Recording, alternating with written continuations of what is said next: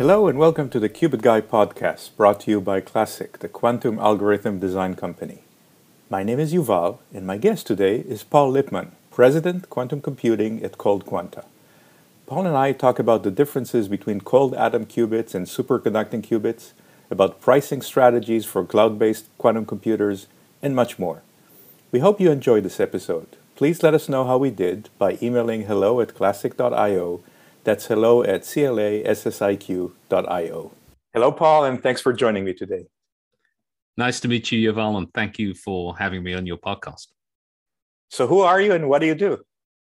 So I'm Paul Lipman. I'm president of quantum computing at ColdQuanta. So I lead the team building our quantum computers. And ColdQuanta, as a company, we are a leader in cold atom technology. The company was founded in 2007 and was actually founded out of some groundbreaking work that was done at Colorado University in Boulder, where a team, including our co-founder Dana Anderson, were the first group in the world to create a Bose-Einstein condensate. We could talk a little bit about what that is and why it matters.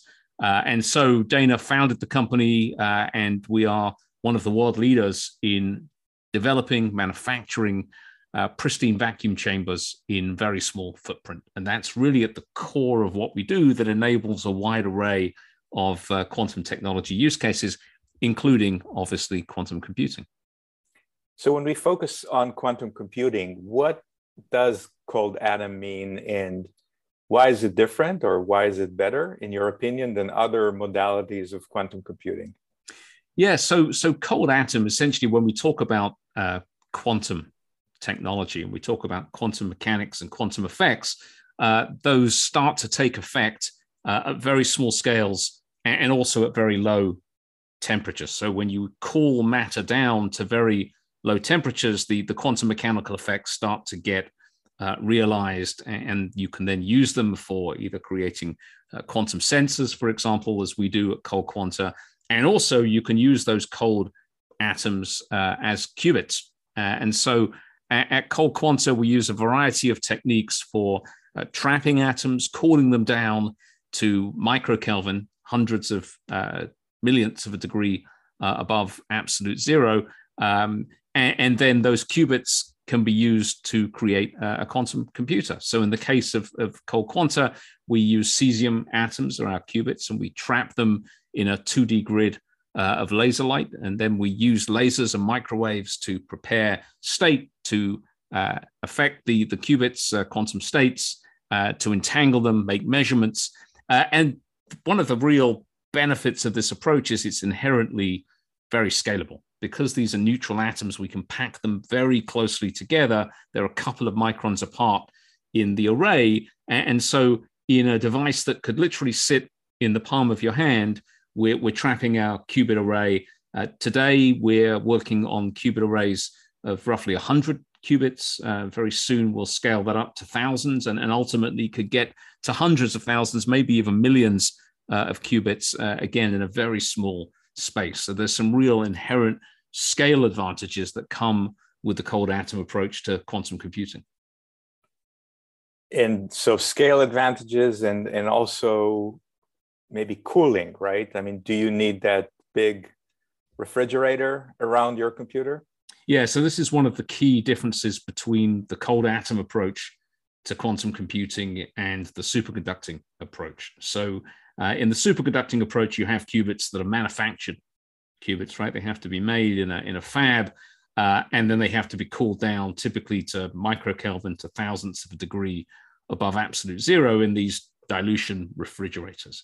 And if you think about scaling up from, say, where some of the superconducting providers are today in the kind of the order of 50 qubits to scaling up to ultimately millions of qubits, you have to build these dilution refrigerators that take up an entire room, kind of basketball court sized.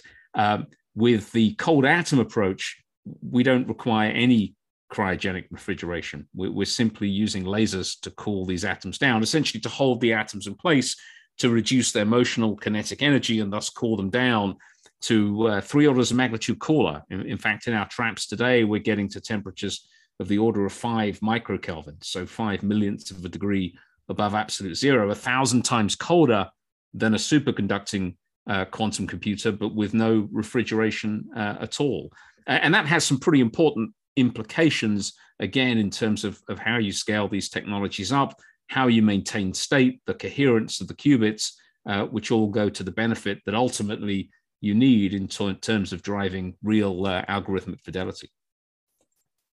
So looking at the flip side, if we had here a representative of a company that makes superconducting qubits and quantum computers based on superconducting technology, what would you think they say that the disadvantage of the cold atom approach is? Well, look, I think there's a variety of modalities in the industry, right? There's the superconducting, which is arguably was the first out of the gate, no pun intended, in terms of creating quantum computers. There's the trapped ion modality, maybe a little way behind. And then cold atom is really the new kid on the block, but ultimately the new kid on the block with decades of research and technology development and capability behind us. And so I think if you had somebody, and no doubt you, if you haven't already had them on the podcast, you will, from the superconducting world, they would point to the fact that they have these quantum computers in the real world available online for customers to use and experience. Well, ColdQuanta will be launching our first quantum computer. It'll be a 100-qubit quantum computer named Hilbert, after David Hilbert. And we'll be releasing that towards the end of this year. And then ultimately from there, scaling up very rapidly. How fast is the cycle time of the actual compute? So if I had a 1 megahertz sort of classical CPU, then I know that it's about 1 micron for each cycle. How long is a cycle for a ColdQuanta quantum computer? Yeah, that's a great question. So I think there's two pieces to that. And I think one of them, and maybe we'll get into this and kind of talk about the advantages and how these computers are being used today, comparing clock rates between classical computers and quantum computers, while interesting, is probably not the right way to think about it, because ultimately we're relying on these devices to do very different things. That being said, the physics of Rydberg atoms, which is the technique that we use for entanglement and for gates, supports clock rates in the 100 megahertz region. So certainly not today, at least, the gigahertz that you would have from a classical computer. But again, I think we have a bit of an apples and oranges comparison there in terms of the type of work that we're giving to a classical computer versus a quantum computer. Once the Hilbert is available, how do you see it deployed? If I don't need this big refrigeration, do I just own one as a company? Does it go on the cloud? Does it go on your cloud? How do you see deployment initially happening? Yeah, so initially we'll be launching Hilbert, as I say, at the end of this year, and that will be on our own cloud, and we'll then be launching on one or more of the public cloud services going into 2022. And that computer Hilbert, and actually the generations that we have planned coming after Hilbert, will initially be hosted in our data center in Boulder, Colorado, conceivably in other locations as well.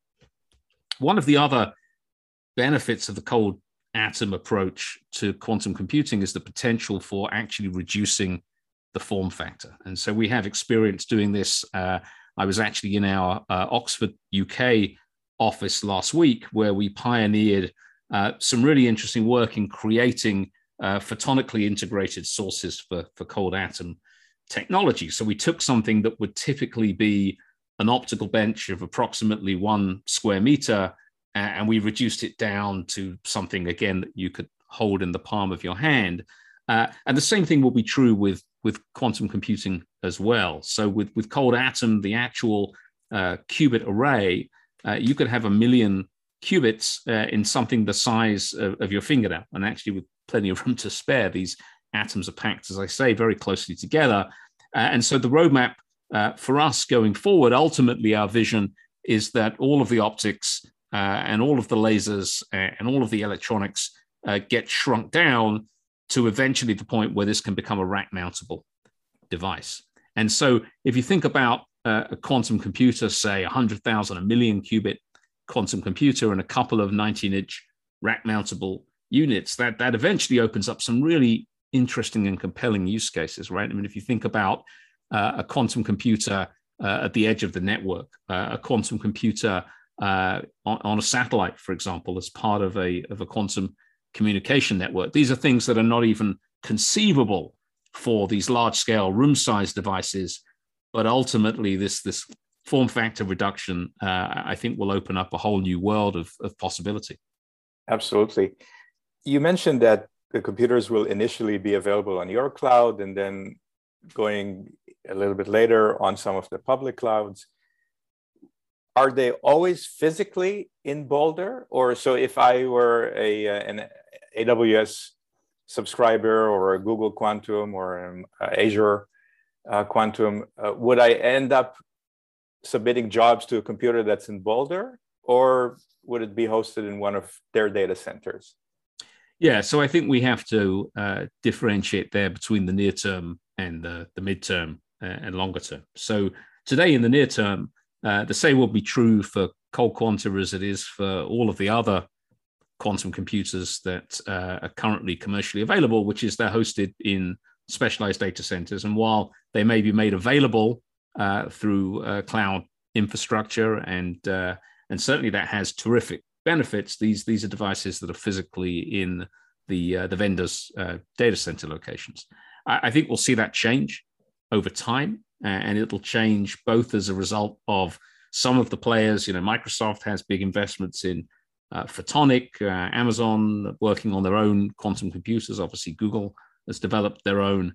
And then, as I say, as the form factors get reduced, certainly for cold atom, we'll have the capability of then deploying those devices within a variety of data center environments, both public cloud, private cloud, hybrid cloud. It opens up a range of different capabilities there. How do you price the usage? Is it by, oh, I'm using the computer for 32 seconds today, and therefore I pay something times 32? Or is it by the number of operations or the number of qubits? How do you expect, what's the pricing? What's the driver for the pricing? So I think this is an area of, I think, quite considerable change that's happening in the industry. And certainly if you look at the pricing of the quantum computers that are available in the public clouds today, it is really all over the place in terms of pricing methodology, in terms of pricing structures. And this is something where we're in active conversation with a wide array of potential customers for Hilbert to determine the most appropriate pricing methodology. As I say, Hilbert's launching later this year. We haven't yet publicly announced our pricing. We have some customers who've said to us, you know, we just want to pay for scheduled blocks of time to be able to run our jobs, and others who've said, actually, what we want to do longer term is have a fully dedicated quantum computer, but one that you ColdQuanta host in your data center, and everything in between. So this is an active area of work for us, and we will be publicly announcing the pricing at launch. You have customers, or there are customers in the quantum world in various stages of commitment to quantum. There are obviously those who are just thinking about it. There are those who are doing various proof of concepts to see if there's a fit, if quantum really can deliver on the promise. And then there are those who say, okay, I'm getting ready to move this into production. At what kind of applications do you think that becomes cost effective? I've been speaking with a couple of customers, and one of them told me that he was very excited about, in his particular case, quantum machine learning. And then when he started doing the math, he said, oh, this is going to be so horribly expensive that I'll stick with my classical computers for the foreseeable future. Where do you see it being a cost effective in the production environment? Yeah, this is really tied in my mind to the question of quantum advantage. So quantum advantage, as your listeners I'm sure know, is doing something with a quantum computer that delivers either exponential speed up, if that's of importance, or solving problems that are classically intractable. But I think it's important to distinguish between quantum advantage in that sense versus maybe what we should call quantum benefit, which is where the QPU is an accelerator or an enhancer of and part of a classical workflow process. So we kind of be adding the QPU into that classical existing process. So if we could do that and deliver, say, a doubling in performance or speed or accuracy, I think that would unlock tremendous commercial benefit. So it's not simply saying, I want to take a machine learning algorithm and I want to run it using QML on a quantum computer, and I'm comparing the cost and the return of A versus B, but rather maybe a more nuanced view, which is to say there are certain parts of the algorithm, certain parts of the workflow that make sense to hand off to the QPU.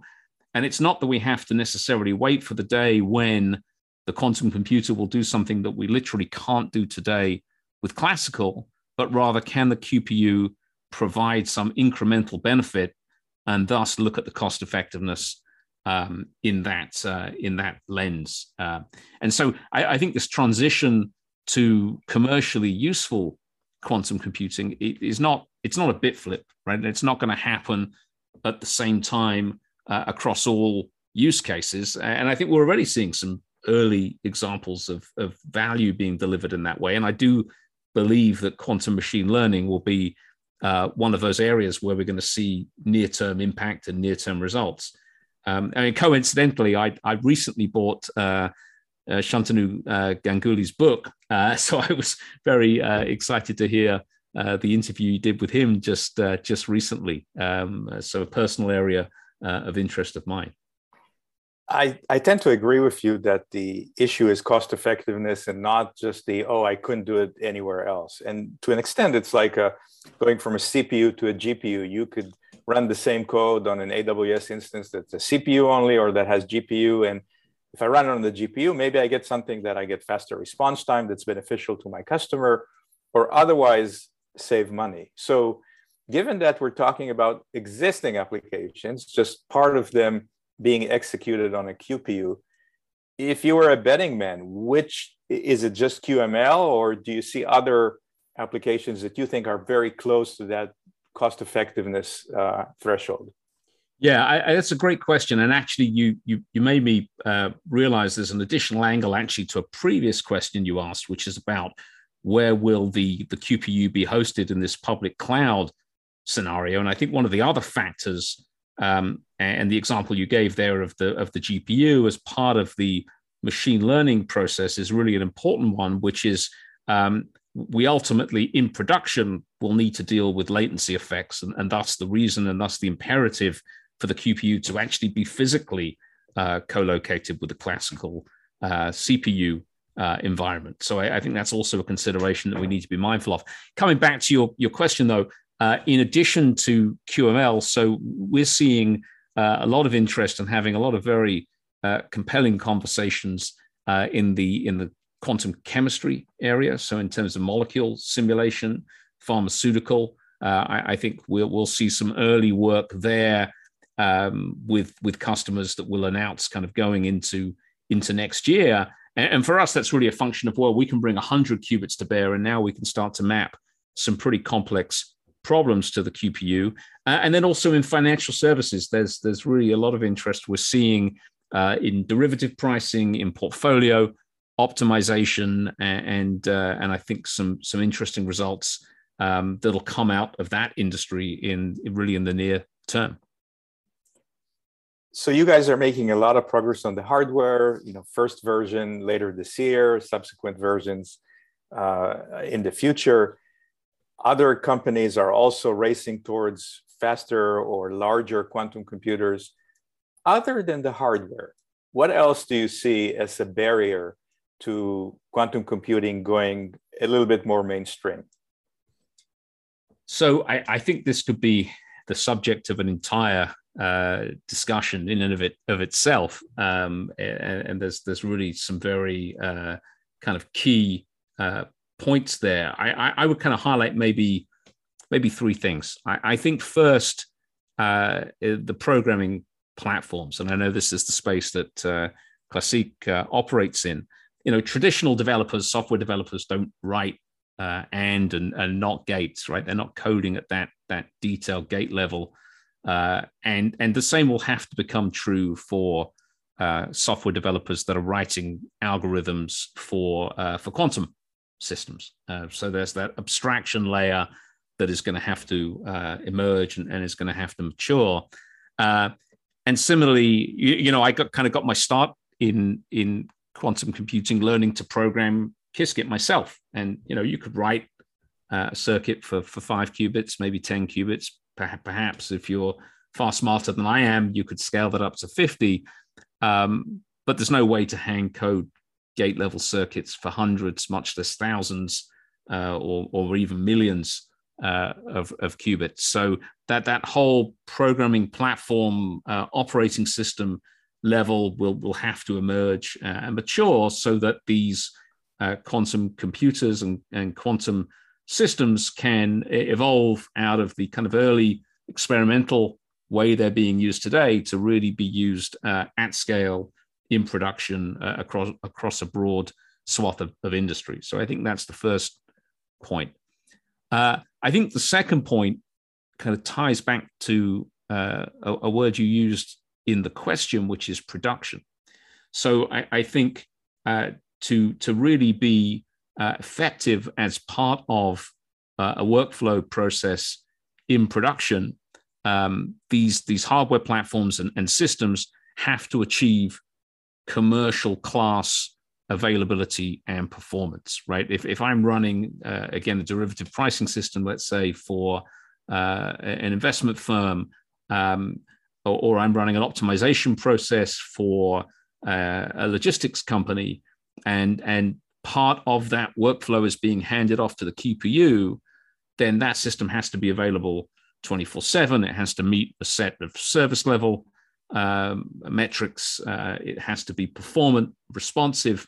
And so I think there is a maturation process that has to happen in the quantum ecosystem to support that.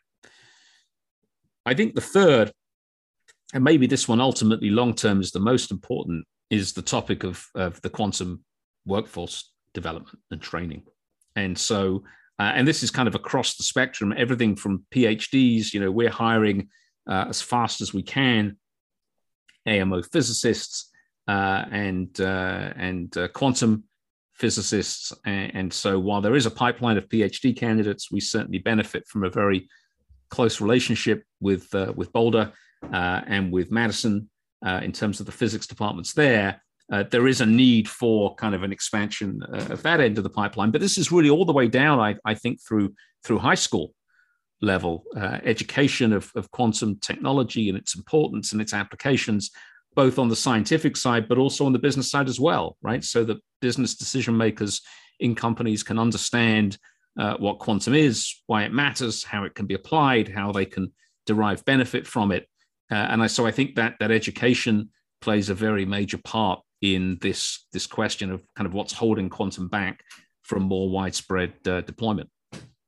Perfect. And Paul, I know we're running out of time. How can people get in touch with you to learn more about your work?